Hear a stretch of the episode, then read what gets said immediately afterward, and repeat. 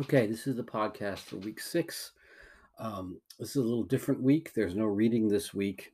What there is a documentary film called What is Democracy? And because it's a film, I'm not going to spend as much time sort of going over it. I do want to say a couple things about the film to introduce it. So the film is a documentary made by Astra Taylor, who has made several other documentaries about other philosophical topics or ideas, and I think that's makes her work relatively unique. She makes her documentaries not about historical events, but about ideas, and in this case, the idea is democracy. The documentary came out in 2018, so it's pretty recent. And in some sense, as you can see in the film, it's prompted by several historical events. The 2016 U.S. election features in it, although not incredibly prominently, but it is mentioned. Another one that I think is less familiar or maybe harder to recall are the events having to do with Greece. Now, of course, that so much of the documentary focuses on Greece is in part because Greece is the place of the invention of democracy, as is discussed, but also at the time or immediately before when the documentary was made, Greece had gone through two events which in some sense really provoke this question of democracy. On the one hand, there was the election to political power of Syriza, the party, which kind of emerged out of protests and occupations, not unlike Occupy Wall Street in the U.S. or the occupation in the squares of Egypt and Turkey. But a party came out of this, a party which in some sense was opposed to the austerity programs, the things that Greece needed to do in order to service its debt, things that would risk gutting social service programs like hospitals, reducing payments to people, as is mentioned in the film, who are retired and on pensions and so on. And in 2015, in order to respond to these pressures and what to do about them, as is mentioned in the film, Syriza had a referendum asking the people of Greece, would you rather the money be spent to pay down our debts to other countries and to EU or central banks in the EU, or would you rather continue to use money to run programs here in Greece and find some other solution to the problem?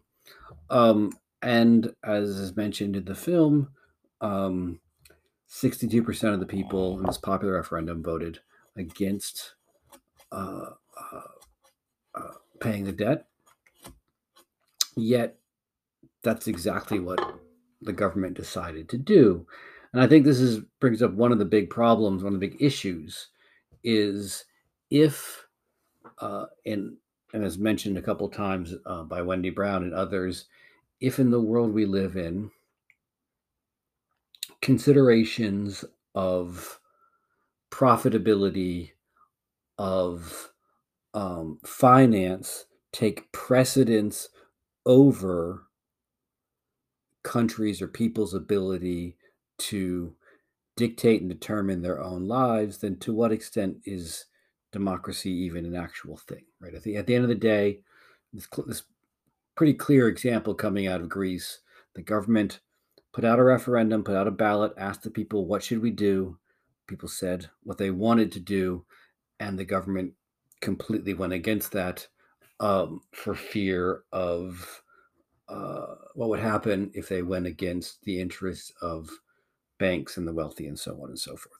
The second issue in Greece, which is I think equally important and at the same time, which is quite striking, because of the ongoing civil war in Syria, Greece was hit by a huge amount of refugees fleeing war and destruction. And as you see in the film, many refugees are kept outside the country, kind of at camps.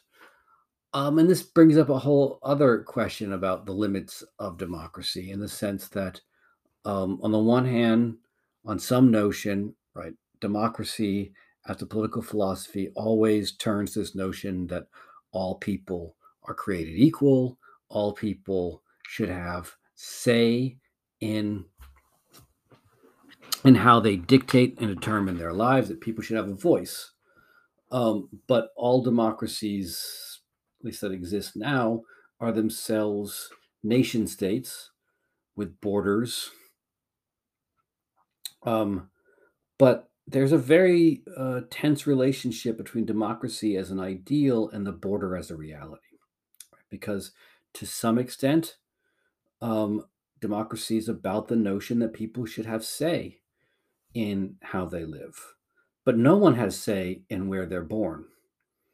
And to some extent, where one is born, right? Because another way of understanding democracy historically has been the constant challenge to the privilege of birth, right? In the sense that first there were things like monarchies and aristocracies, where if you were born into a particular family, you had more power, you had more rights, and so on.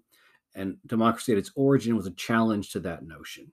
And then, well, democracy very early on was very exclusive in terms of men, property-owning men, and then gradually, especially as it came to this country, white men.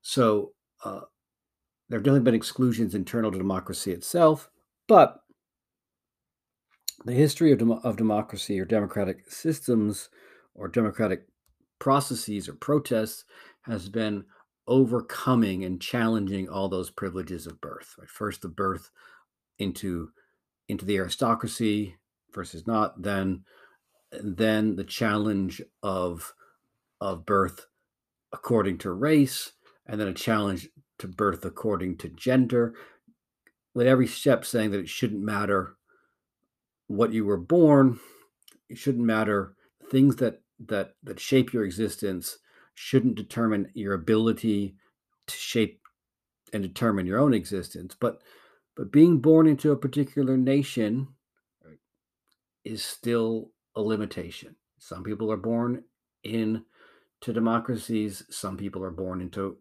into war, and no one chooses that. And people globally have very limited ability to change their choice regarding that. So on the one hand, democracy seems limited by the power of finance, which limits what countries can do. On the other hand, it's limited by the demarcation of the world into nations with borders. But that's why I think the importance, I just want to say a couple things about the importance of Greece and why so much focus is on Greece, because people might not be aware of some of that history. So two questions. I'm not going to, like I said, the rest of the document is just for you to watch. Two questions that I want to put in the discussion for this week. The first is one of the things that Astra Taylor, you see her throughout the film, returns to again and again in her interviews with people like Cornel West, Wendy Brown, Silvia Federici, etc., is this kind of paradox of democracy, that democracy seems on the one hand to be incredibly corrupted, tainted, right? And that a lot of things that are done in the name of democracy don't seem to be actually democratic. So there's this temptation, which comes up again and again throughout the documentary, of this notion of maybe we should just get rid of it. It hasn't worked. It's not doing what we want it to do. But then you keep coming back to democracy as the only possible way, Like if you get rid of that concept, then you're going to lose something incredibly important. So the first question is, I mean, I think that's a good way to think about the general topic of the interviews. I want you to talk about one of the interviews with one of the quote unquote talking heads, Cornel West, Silvia Federici, Wendy Brown. What struck you or seemed interesting that you want to talk about from that? The second thing, kind of going against that, one of the things I like about this documentary is it, in some sense, is democratic in form, not just in content. One of the things that Taylor does is she doesn't just interview political theorists and philosophers, though she does. She also interviews people at a school, at a hospital, at a workers' co-op, at a barbershop, at a refugee camp, et cetera, et cetera, et cetera.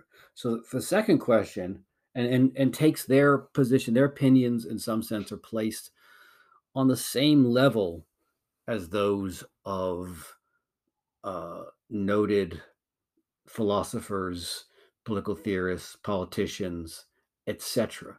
So picking from one of those scenes, either be the school, the hospital, the barbershop, with the ex-con talking about prison, which of those conversations stuck out to you, and why?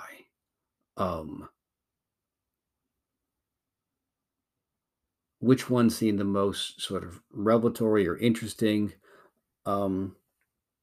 And in doing so, I mean, I guess part of the question is, this documentary is about what we've been talking about, you know, the sort of public use of debate and discussion. It's talking about that. And a lot of, you know, philosophical discussions about, do people really want, you know, to be free? Do people really want to control their own lives, and the temptations to do otherwise, and the risks of that notion? But it's, as much as it's about sort of democratic speech and democratic ways of thinking, it enacts that too, in the sense that, like, it is faithful to a certain idea of democracy, in that it is open to hearing the positions and points of view of not just experts, technocrats, use a term used in the film, but also all sorts of people. And what's, I think, interesting is that, what I'm suggesting is that there are real moments in those discussions that have, I think, raise questions and observations that seem to me to be just as important as the things said by Cornel West, Silvia Federici, Wendy Brown, etc. So those are the two questions for this week.